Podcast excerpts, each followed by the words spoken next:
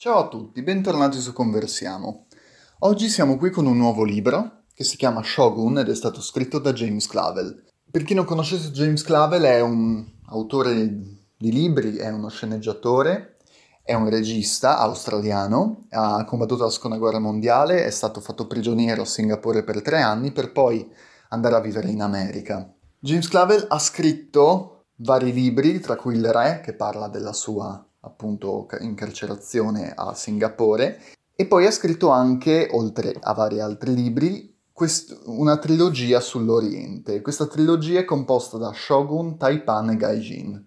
Tuttavia Taipan è stato pubblicato prima di Shogun, pur essendo una storia ambientata cronologicamente dopo Shogun. Quindi di questa trilogia il primo libro è Shogun, poi viene Taipan e poi Gaijin. Shogun è un libro che parla di John Blackthorne, un pilota, un pilota di nave partito alla volta dell'Oriente per il monopolio olandese del commercio con Cina e Giappone.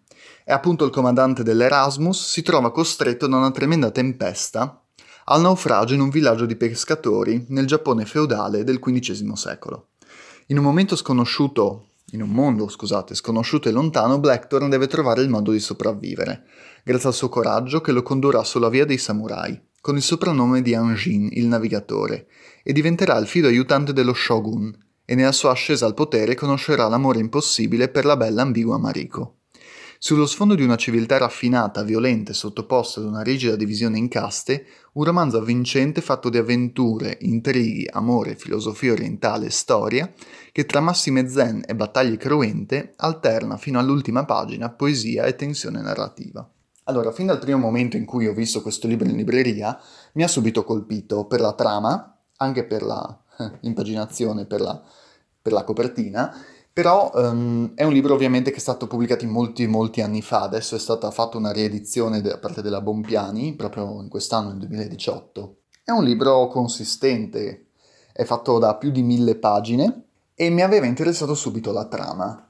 Mm, questo libro, leggendolo, ho scoperto sin dall'inizio che bisogna trovare una chiave di lettura adatta, perché James Clavel ha uno stile di scrittura particolare che non avevo ancora incontrato nei libri che ho letto e negli autori che ho letto.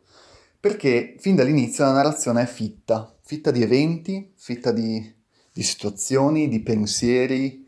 Quindi l'autore mette tutto nel libro, mette l'azione che viene svolta, mette la spiegazione dell'azione, mette anche un approfondimento psicologico del perché è stata fatta l'azione. Quindi durante tutto il libro noi abbiamo un susseguirsi di azioni, avvenimenti, situazioni, parole, discorsi, gesti e poi anche l'autore descrive i pensieri del, del personaggio, del perché fa una cosa, del cosa lo porta a fare questa azione e poi anche di quello che fa, di quello che dice, che può essere in contrasto a quello che aveva pensato.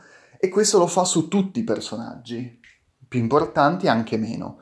Quindi si va anche ad approfondire psicologicamente la situazione del personaggio, del perché fa questa cosa.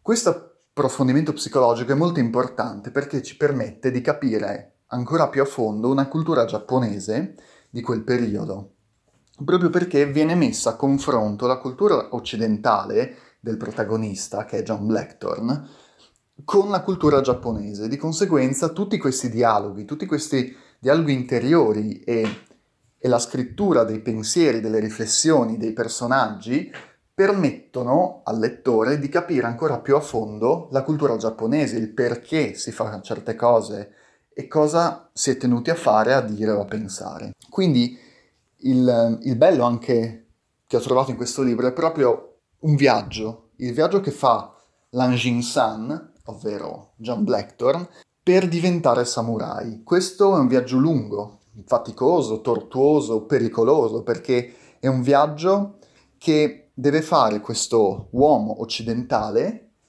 per diventare un uomo orientale, quindi con tanto di cultura, di modi di vivere, di modi di essere, che sono per molti versi dia- diametralmente opposti a quelli occidentali. Quindi lui deve totalmente calarsi nel, mo- nel modo di vita orientale e questo lo farà grazie anche a Mariko San, che è la donna di cui si innamora, che però è già la donna di un altro uomo, e questo impedirà a entrambi di vivere l'amore come vorrebbero. Tuttavia, questo libro, appunto, come dicevamo prima, è pregno di significato, è pregno di insegnamenti, perché io non ero a conoscenza di, della cultura giapponese di quell'epoca, non era a conoscenza di molte cose che questo libro mi ha illustrato. Quindi sono stato felice e contento di averlo letto, proprio per questo, perché mi ha dato un, un'ulteriore visione, ampiezza visiva di quello che può essere anche una cultura diversa da quello che poteva essere la nostra. E in varie cose è stato anche interessante capirlo, perché varie situazioni, l'armonia che loro cercano costantemente, grazie anche a ciò che viene insegnato nel Bushido. E, ehm, e t- tutto questo permette alle persone di cercare l'armonia, di cercare una pace interiore, possiamo dire. Poi i metodi con cui la cercano è un altro discorso, quello fa parte una, di una cultura. Ma, ma, anche il semplice fatto di vedere la morte come una parte integrante della vita. Per loro la morte non, è, non era come la visione cristiana della morte, ovvero mh, sì, il passaggio in un'altra vita, ma comunque la fine della vita terrena. E mh, nel cristianesimo viene insegnato a non uccidere, a non, non infliggere questo all'uomo, mentre nel, nel, nella cultura giapponese di quell'epoca la morte era una cosa quotidiana. Le persone, soprattutto i samurai, diciamo, eh, si uccidevano, facevano seppuku, quindi arakiri, per un non nulla, per una mancanza di rispetto, per uno sbaglio, per una vergogna, per, tutto, per ogni cosa. Loro chiedevano appunto di fare arakiri, cioè il suicidio, per liberare l'anima dall'onta de- di un'azione fatta. Quindi mh, appunto si svolgevano ogni giorno costantemente questi passaggi da vita alla morte, quindi per loro, per cultura, era, era una cosa normale. Quindi tutte queste cose, tutti questi rimandi a quella cultura fanno un po' riflettere, fanno un po' pensare e ti permettono di ampliare un po' l'orizzonte della tua visione delle cose. Tu, nonostante questo, come dicevo all'inizio, è un libro che va letto secondo un certo modo e, e che però mh, bisogna leggere con calma. Secondo me questo libro deve essere apprezzato parola per parola perché ogni parola diciamo che è importante in questo libro. C'è il ricorso diffuso del giapponese, la maggior parte delle volte tradotto e certe volte no perché pa- certe parole si vengono ripetute talmente tante volte che poi eh, anche noi ce ne ricordiamo e quindi non serve t- tradurle c'è un intrico di storie, una, un in, un, ci sono molti intrighi, ci sono molti, molti dialoghi, ci sono molte strategie dietro, proprio ci sono, è come una scacchiera questo libro, una scacchiera nel quale si sta giocando una partita a scacchi fra i vari contendenti e tutte le mosse pregiudicano altre mosse, quindi è qualcosa di molto complicato la trama all'interno. Viene resa semplice perché viene spiegato praticamente tutto, anche se fino alla fine non sapremmo come, come andrà la situazione.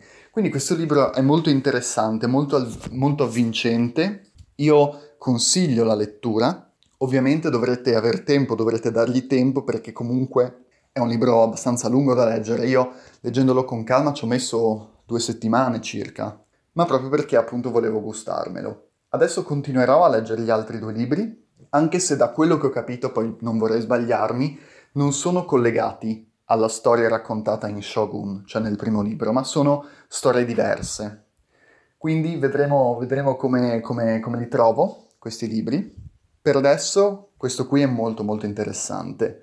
E anche l'amore è molto presente in questa storia, l'amore come dovere per la cultura giapponese, ma anche come passione in, sempre nella cultura giapponese e soprattutto l'amore passionale che si sviluppa fra Blackthorn occidentale e Mariko orientale. Un amore che all'inizio nessuno pensava possibile perché, perché è un amore che è difficile, visto le culture totalmente diverse, visto i modi di vivere totalmente diversi.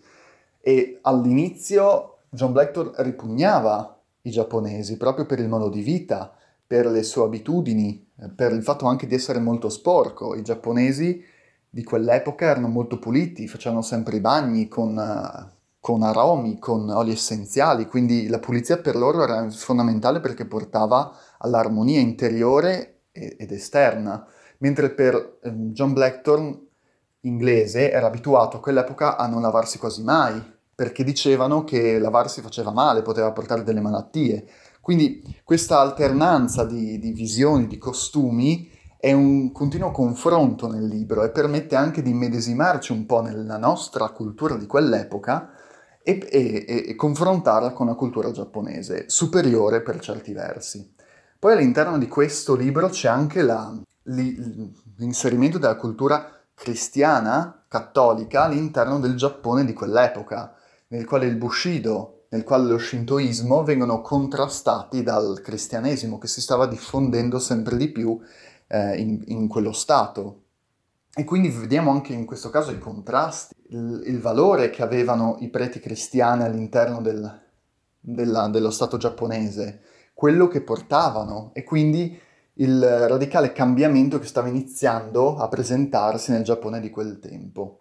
Quindi diciamo che questo libro lo consiglio a chiunque perché è un libro avventuroso, è un libro d'azione è anche un libro comunque storico perché parla appunto di un'epoca storica, quindi lo consiglio a chiunque, non è un libro difficile da leggere, è semplicemente un libro lungo, è da, da prendere quando avete tempo, con calma, quindi l'età di lettura non è definita, lo può leggere veramente chiunque, e, ehm, e io lo consiglio caldamente per chi vuole un po' ampliare leggere un libro d'azione, un libro ma comunque con approfondimenti psicologici e che vuole un po' immergersi in una cultura in una cultura diversa dalla nostra. Quindi per oggi il, la puntata finisce qui, finisco la, dicendo che il libro si trova in libreria su, attorno ai 15 euro, tuttavia la versione, l'edizione cartacea con copertina flessibile, mentre il, mm, l'ebook dovrebbe costare dai 7 ai 9 euro circa e l'edizione flessibile appunto cartacea online costa di meno, attorno ai 12, 12,50 euro. Quindi a mio parere se vi interessa questo tipo di romanzo compratelo, poi magari se vi interessa potete continuare con gli altri due. Adesso prossimamente usciranno le puntate dedicate agli altri due libri, appena li leggerò vi farò sapere cosa ne penso. Per ora è tutto e ci rivediamo alla prossima puntata. Ciao a tutti!